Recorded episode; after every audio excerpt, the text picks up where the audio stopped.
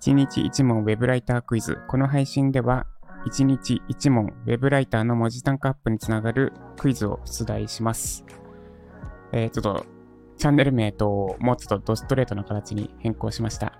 で、とりあえず100問クイズやります。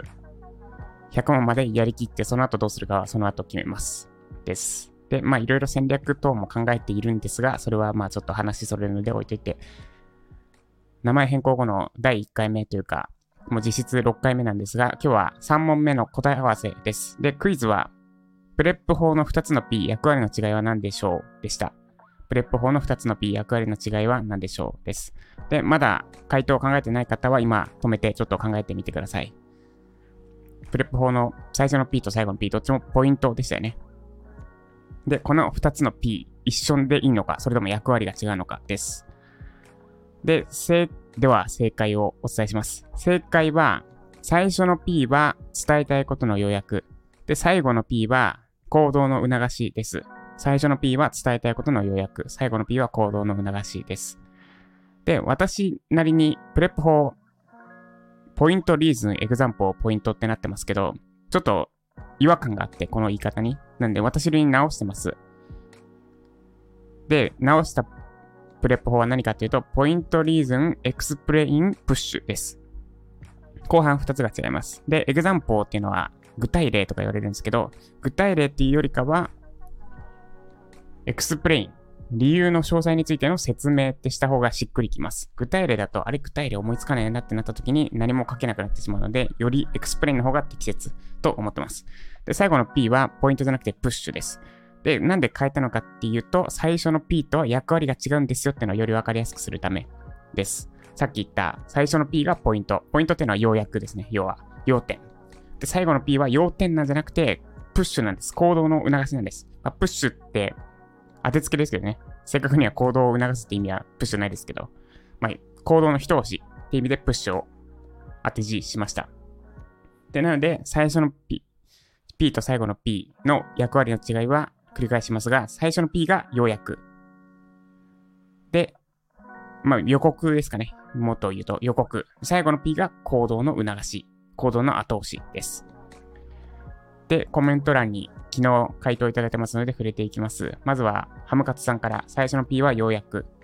何々がおすすめです。最後の P は行動の流し。だから購入しましょう。そうですね。正解です。ありがとうございます。で、デビルイヤーさん、ありがとうございます。参加率高めですね。最初の P は予告。これからこの内容について書きます。最後の P は後押し。だからこの行動をしましょう。そうですね。合ってます。で、予告については、これからこの内容について書きますというよりかは、何々しましょうという主張をそのまま書く感じですね。もうちょっとドストレートに予告しちゃって大丈夫です。で、まあ、これで回答は以上なんですが、せっかくなので、最後の P、プッシュのコツもお伝えします。で、コツは、ハードル、とにかくハードル低くです。ハードル低く低く。で、例えば、散歩、朝の散歩についておすすめしたいとします。ウェブライターには朝散歩がおすすめです。ちょっと理由は今回話するんで置いておきますね。なんかまあ理由がいろいろあって。で、まあ、 explain で詳細を説明して、最後の P。で、だから、ウェブライターに散歩がおすすめですってしてしまうのが、従来の PREP 法なんですが、ジャジャパ流の PREP 法だと最後の P は push なので、だから朝散歩しましょう。ってのが、まあ、まず最低ラインですね。行動を促すのが最低ラインですが、そこにさらにもっと push を効果的に使うためには、とにかくハードルを下げることです。朝散歩がおすすめですって最初に言ったのであれば、最後の P は、は、めっちゃハードルを下げて朝散歩をスタートできるような後押しをする。なんで、行動の後押しって意味でも、プッシュ。だからこうしましょうだけだと、まあ後押しにはなってるんですけど、ご利用しになってる。ご利用しじゃなくて、後ろからそっと手を添えて、優しく押してあげるって言うんですかね。押してあげるというよりは、どうぞって手を差しの、違うな。まあ、優しく押してあげるです。で、なんで、だから朝散歩おすすめです。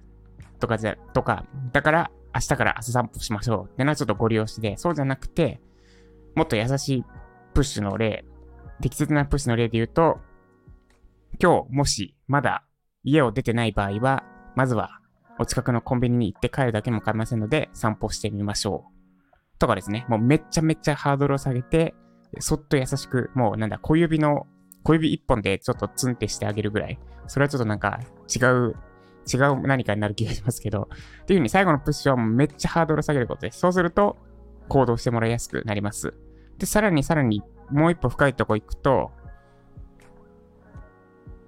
えアフィリエイト商材を記事内で紹介して買ってほしいって場合に、その商材に最初のステップが用意された場合、要はいきなり買うとかじゃなくて、購入体験体験入部とか、あるいは、まずは1ヶ月無料お試し等がある場合は、このプッシュをしやすくなります。というよりは、そのプッシュ、私のさっき言った、まずは、近くのコンビニに行って帰るだけなので、散歩してみましょう。みたいな役割を、その無料体験とか、あるいは、なんだ、まあ、無料体験とかですね。が、になってます。なんで、そいつがある商材であれば、ずっとずっとプッシュしやすいくなります。ということで、以上、最初の P と最後の P 役割の違いはについてでした。この配信が参考になった方は、いいねお願いします。まだフォローいただいてない方は、下着のアプリにそれしてフォローしてみてください。で、ちょっと、スケジュールを考えようと思ってて、まあ、1日1問って言ってるんで、1日1問やります。で、回答会は、ずらしてやるか？どう、どうやろうかな？1日1問じゃなないか。2日に1問ですね。でも1日1問のがちょうどいいっすよね。どうやろうかな。まあ、そこはちょっと考えます。ということで、以上、今日は土曜日ですね。ウェブライター、本業やりながらウェブライターやってる方は、ウェブライター本腰入れどころですね。ということで、今日も頑張っていきましょう。以上、ジャパさんでした。